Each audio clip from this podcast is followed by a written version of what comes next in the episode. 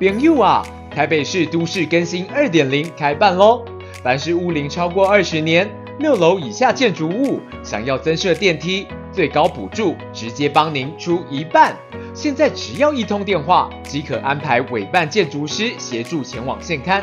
老公寓或新生，这样做就对了。详情请洽零二二七八一五六九六转分机三一五七。以上广告由台北市都市更新处提供。欢迎回到风传媒 Podcast。你现在收听的单元是热议华尔街，这是一个国际财经的快速胶囊。每个礼拜四带你了解这一周《华尔街日报》的要点新闻，帮你迅速补充营养，看懂世界财经大小事。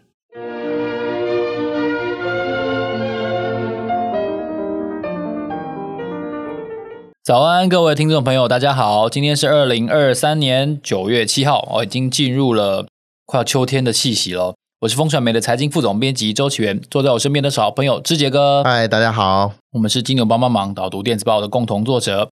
今天在这里为大家导读几则《华尔街日报》的重点要闻。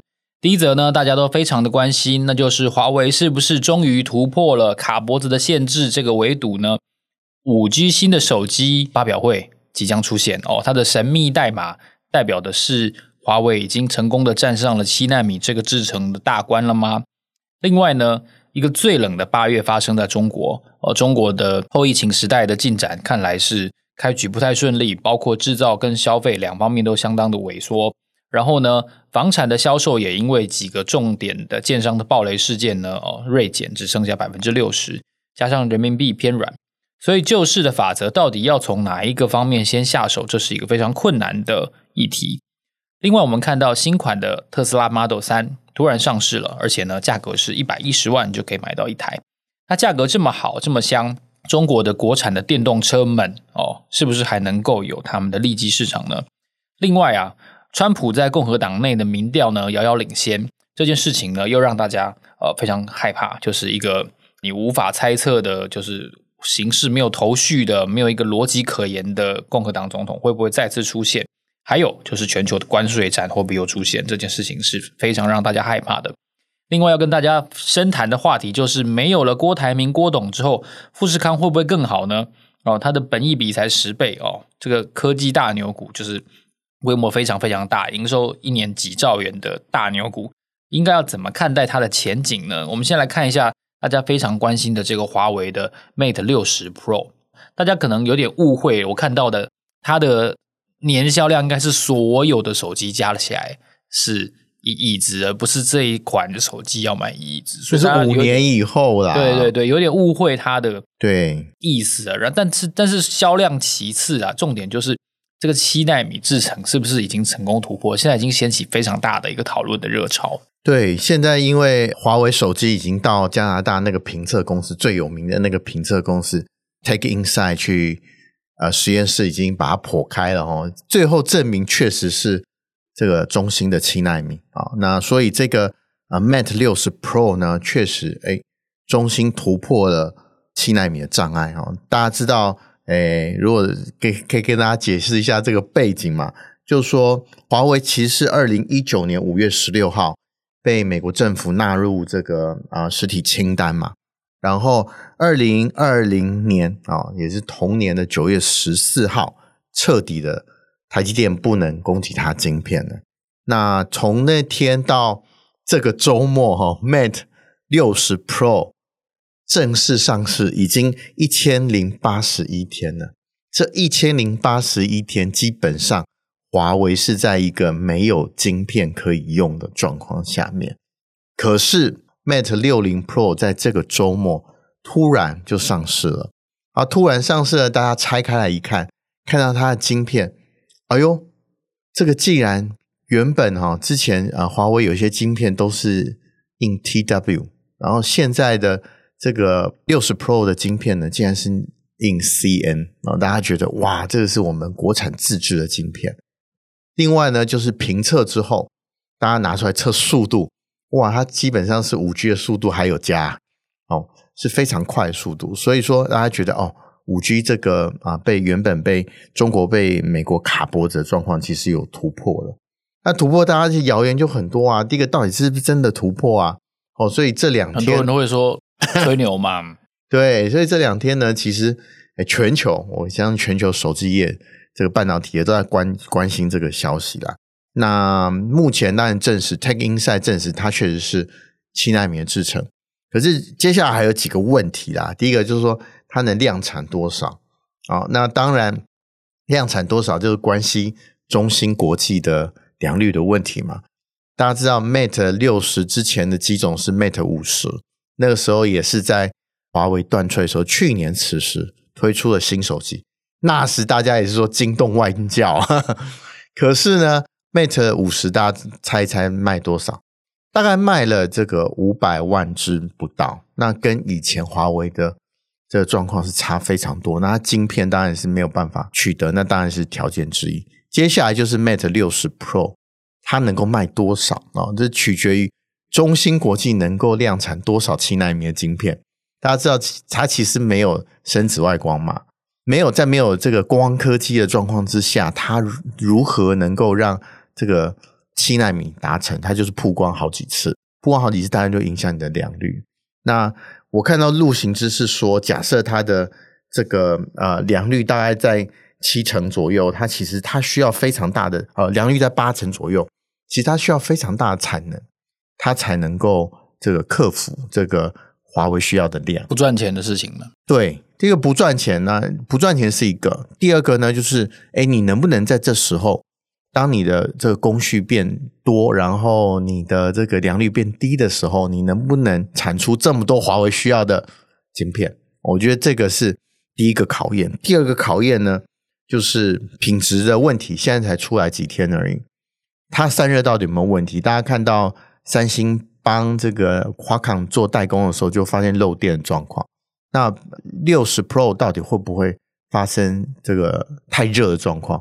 我最近也看了很多视频啊，看到六十 Pro 其实它后面的散热板蛮大一片的，我不知道它是不是考虑到这个晶片的功效可能没有以前好，它的散热板做特特别大。另外就是专利的问题。它到底虽然中芯做出来了晶片，它到底这个专利是不是有侵害？比如说台积电哦，大家知道这个有前车之鉴啊，它的这 track record 不是很好啊，前面记录不好。大家知道中芯国际曾经被台积电告过嘛，啊、然后输了嘛，输了怎么办呢？就没钱赔嘛，要十多亿的美金，然后他就换股嘛，换股嘛，换股，然后台积电就拿到两席董事，然后在。中芯国际，所以这个前车之鉴哦，其实是有迹可循的。那这一次呢，我们看到华为这个 Mate 六十 Pro，它只在中国卖，我觉得台湾也买不到就对了，台湾买不到。OK，而且你是用你的 OS 也不跟 Android 也不不 compatible 啊，所以到底这个 Mate 六十 Pro 的效应会怎么样？因为现在华为都还没有发表会，就突然在发表会之前就公布了嘛。所以给市场投一个震震撼弹。那终结我们刚刚讲的就是它接下来有三个考验嘛。第一个就是量产能力，第二个就是品质，到底能不能像现在大家评测这么好？第三个当然就是专利的问题，它是不是只只能在鸿蒙上面用？然后可不可以走出中国？这个其实关系到它日后的这个量产的，是不是能够？就算它很受欢迎，可是它做不出来那么多，那有什么用呢？啊，那这个当然最。台湾人最关心的不是买不买得到 Mate 六十 Pro 啦，就是它的半导体的技术到底有没有突飞猛进？我觉得这个是关系台湾的竞争力。不过，就算那七纳米做出来，不过离现在这个我们将要上市的 iPhone 十五，下礼拜嘛，也是下礼拜嘛，啊对啊，它是特意强碰的吧？对啊，欸、这个诶、欸，中国媒体都这么说，对啊，或者中国的播客或者是这个 YouTuber 都是这么说的。可是现在好像还没有确定时间，不过我相信我们下个礼拜还会谈这个 Mate 六十 Pro 这个议题，那我们就看看后续的发展是怎么样，我们再继续来讨论。另外，我们看到中国的经济其实最近这几个月的表现，坏消息是远多过好消息，所以到底他们如果要救市的话，到底要从哪边先开始呢？答案是不知道，真的。就像是这个呃，瑞信说的哦，不是，这现在已经是这个 UBS，不是瑞信的。好说，哎，现在中国的经济政策每周都出台一次哦。那最近就是调调降了它的存款的利率嘛，存款的利率哦，不是放款哦，意思就是要把这么这么多的这个存款哦逼出来。其实中国人不是没有钱，大家如果还记得的话，我们之前讲过一个新闻，就是中国民众在疫情期间他的存款是增加的哦，没有减少，所以总量其实很合理啊，因为不敢花钱啊。对，可是就是为什么会，比如说呃，我们看到八月的数字哈。它的制造业连续五个月萎缩，五个月萎缩，哎，中国哎，然后消费也一直往下掉。自从了这个呃今年的农历新年之后，它其实就一直在衰退。哦，这个其实是出乎大家想象的。那最近呢，因为啊、我们这个同业啊、这个 Podcast 另外一个啊，《华尔街日报》记者哦，袁立他的不明白这个 Podcast 在台湾很红啊，我就听了哦，他就。访问了好几个现在正在失业中的这个中国的啊、呃、小生意人啊，其中有一个做连锁咖啡的，他就说他们以前呢、啊、一个月的单呢、啊、大概能够五千单哦，五千个这个 order，现在呢掉到一千那而已。他原本有二十个店，那现在呢说的只剩下个位数的。所以他是老板，他是老板，他是一个小老板，然后也农村出来，然后在城市打拼。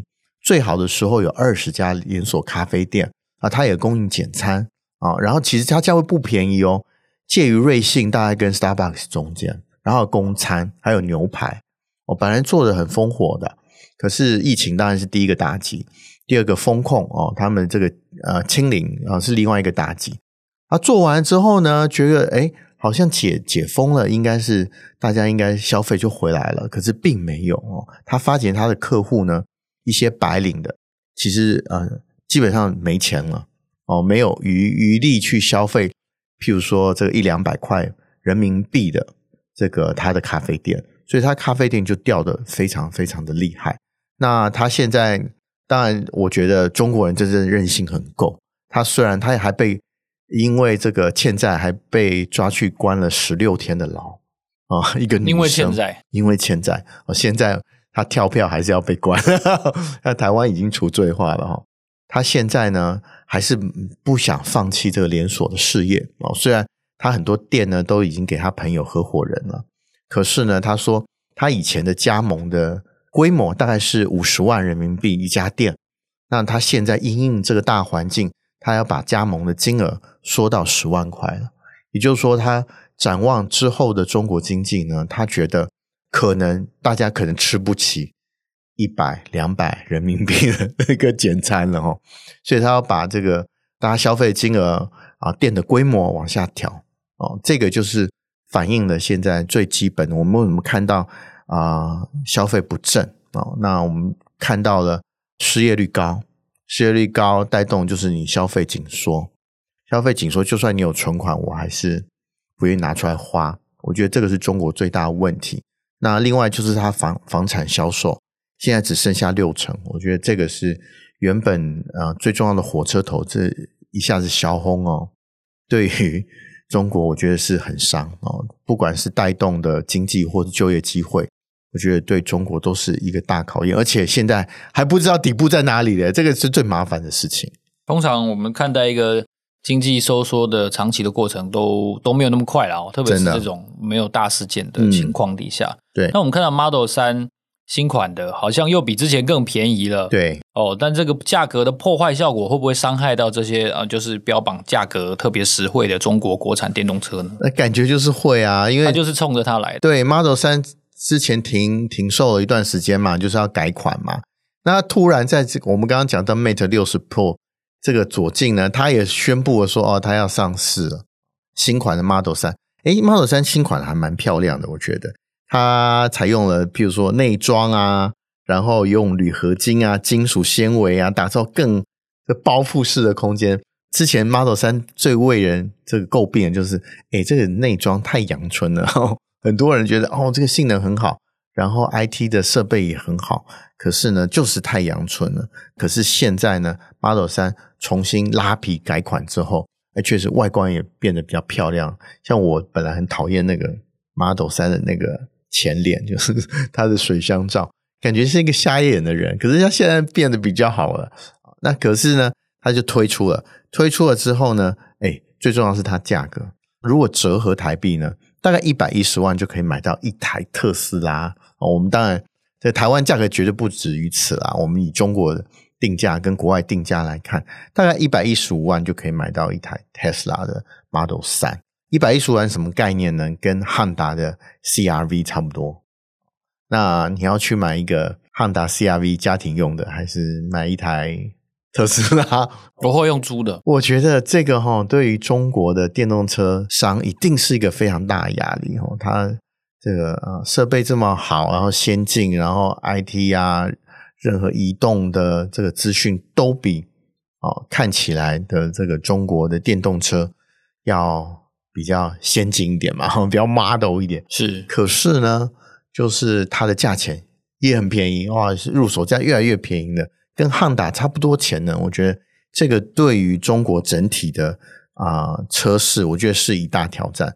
可是呢，就是说 我们看到比亚迪第二季的业绩也非常好，我们之前讲过啊、哦。那所以说呢，现在呢已经到了这个海水退了。大家看谁裸泳了？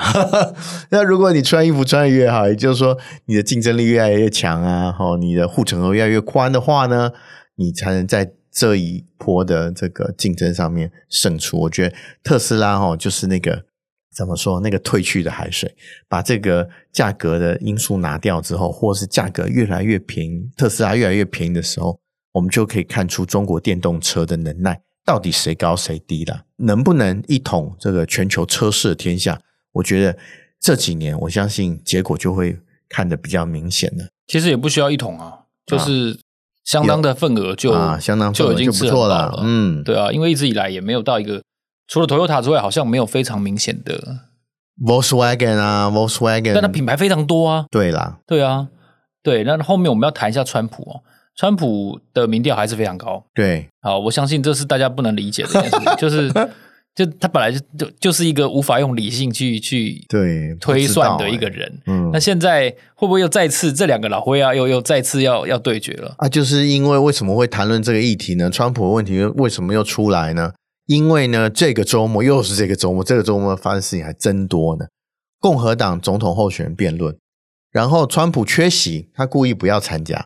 他觉得他声势比他们这几个人都好，哇，还十几个人都好，所以他不要参加。连以前的这个副总统 Pence 嘛，彭斯他也也加入了这个辩论，他也要选总统。可是呢，辩论过后他没参加哦。辩论过后，结果他的民调一点都没有变，一点都没有变。我看到这个最后的这个各个民意机构的这个结果都没有变哦，所以川普呢，是不是会回归白宫哦？这个事情不是台湾担心哦，从巴黎到东京哦，所有的这个政府机关，特别是中央政府都很担心。那《华尔街日报》就有报道说，马克宏的这个同党议员就非常担心这个川普会回归。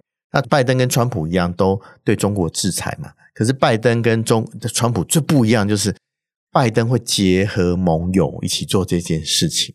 那川普没有，大家就怕川普如果回归白宫的话，就会把现在大家跨国合作的这个气氛给搞坏。那当然，当然最担心几点，第一个呢，当然是乌克兰的情势哦。如果川普回归的话，乌克兰会不会大家这个北约联手这个支援乌克兰的情势会减损？第二个当然就是台湾哦，对台湾的防御会不会因为川普然后这个。啊，单边主义会啊，把现在大家联盟的气氛搞坏。大家知道，半导体在拜登之下，其实就是结合日韩、荷兰、台湾，好一起来制裁中国。那如果这个的因为川普回归，然后这个气氛被搞坏的话，或大家 alliance 被搞坏的话，这个啊策策略是不是可以继续下去？另外呢，川普说美国货。哦，需要回归全球，大家都要买美国货啊，不让在外国货进美国了，所以他要对所有进入美国的商品苛征十个 percent 的关税。他说台湾人抢了他们的工作，台湾不知道是不敢探讨还是怎样，感觉关于他的这则疯狂发言讨论非常少，我看到是真的吓一大跳。大家觉得时间还没还早，不用谈论川普。可是这个礼拜六本来大家认为说是一个契机啦，上个礼拜啊到这个礼拜，大家认为是个契机，也许共和党会有其他的候选人声势会因为辩论而被全国注视，然后会威胁到川普。结果是没有啊、哦，所以这个恐惧呢，我相信被谈论的几率一定会越来越高。是，那后面呢，我们要谈的一个话题就是总统大选相关的，嗯、就是红海这家公司哦，在在郭台铭先生的这个记者会上，他不是说到说，如果中国要没收他的这个在大陆的这个这个股权或者是资产的时候，他不吓到，他就不是说 Please do it，我就心想 OK，嗯，好，这个他这个动作一定会激起非常巨大的一个嗯政经相关的一些效应。那现在看到的是说，他一直以来呃的相对的本益比是比较低的。哦，不，比如说目前是对。本益比大概十倍十倍而已，所以这个大牛股会有任何值得翻身的一个契机吗？我不知道诶、欸，这个其实《华尔街日报》认为说它是被超低估的股票啦，理论上十倍是低估的，对啊，在这个啊，因为现在这个价位，他们认为 S M P 五百大概大概十九十八倍啊，那。呃，富士康只有十倍。那我看到富士康香港挂牌价，我也是吓一跳哦。我们看到红海当然是股价不振了，不过富士康的股价也从四块一直跌跌跌到现在一块左右。我觉得，哇，过去五年呢一直这样跌下来，我觉得富士康的竞争力可能真的有受到至少投资人的这个怀疑啦。那呃，上一周当然最劲爆有关于红海的新闻就是郭台铭辞了董事一职嘛。哦，那他在这个宣誓要竞选的记者会，你刚刚讲的那个问题就是《金融时报》记者问的嘛？Catherine，我在路透的时候，我跟他跟他是这个怎么说外媒的同业，那他在《金融时报》非常久，我觉得他问的问题也还蛮犀利的，到位。然后郭台铭还叫说：“哎，你继续问啊，继续让外媒问啊。”哦，他就说，然后问 Catherine 说：“你有没有我的我的答案有没有？你有没有得到？”满意的答复是 Catherine 说没有啊，所以说哈，这个中国议题，我觉得是呃郭台铭的这个，我相信是一个软肋了哦。怎么样去突破这个呃疑惑？我觉得虽然他口头这个说 Yes do it，不过大家的疑虑还是有。那回来到富士康这个公司，那华尔街日报在这一则认为说，其实富士康有两个值得期待的地方，第一个就是手机的。存货调整应该在今年底哦，本来是大家说第三季、第四季，后来又延到今年底，应该会告一段落。明年手机也许对富士康就是一个利多啊。如果手机存货真的复原的话，景气也起来的话，这个是第一个。第二个呢，就是大家众所期待的电动车，富士康的电动车到底哪时候要出来啊？啊，我们看到最近。第三、第四季的时候，很多车展都在举办嘛。对，那今年慕德国车对慕尼黑的这国际车展就要展开了。然后他现在叫 Fisker 这家公司，就是拿红海的 solution，然后要推出一个非常便宜的车嘛。那我们就看看定价在这个二点九九三万块美金，跟比我们刚刚讲的 Tesla 的 Model 3还便宜。那我们就看看这个 Fisker。这个啊，用富士康或是红海的 solution 做出来的电动车，到底竞争力强不强？另外，我们的玉龙哦，跟富士康而不是跟红海集团的这个电动车也要推出了嘛？哦，那我们可以看看接下来哦，红海的电动车大计成绩单就要缴了，真的把车子推出来，然后送到市面上给大家试用之后哦。真的，大家买了之后就会知道说，哎，这到底好不好用？然后富士康或红海的竞争力到底强不强？我想这个至少对于《华尔街日报》来说，他认为在本一比十倍的状况下面，如果电动车表现突出的话，那富士康或红海的股价就能脱离现在的泥淖。那我们现在看到 AI，虽然我看到最近哈红海一直放利多说他在 AI 布局如何如何如何。可是它的股价呢？各位就超不过一百亿，一百一十二就下来了，然后现在一百零六、一百零七左右在那边晃啊。那所有以前做组装的都因为 AI 哦，都雨露均沾，唯一缺席的就是红海哦。能不能啊，在 AI 虽然没有沾到光哈，能不能在电动车上靠自己的力量然后打出一条血路。其实不只是香港的投资人看富士康啊啊，那台湾投资人对红海的期待，我相信也是如此。其实我们看过了这么多关于中国，然后关于川普的消息的话，我们可以感受得到一件事情，就是接下来这几个月，或者说到美国的大选之前，应该是变数，政经的变数都非常多，很热闹。我觉得今年第三季、第四季会是个非常热闹的新闻，非常热闹的半年。对，所以大家可以不要错过我们的节目，可以常常的。关注，然后也记得呃收我们的电子报，所以感谢大家的收听，这里是热议华尔街节目。下个礼拜四的早上八点钟，我们会在这里继续为大家导读华尔街的重点要闻。想要知道更多最新消息跟正经趋势的话呢，欢迎你透过节目资讯栏当中的连结订阅我们的免费电子报，每周会有三封，为你快速掌握国际财经大事。我们下周见，谢谢，拜拜，拜拜。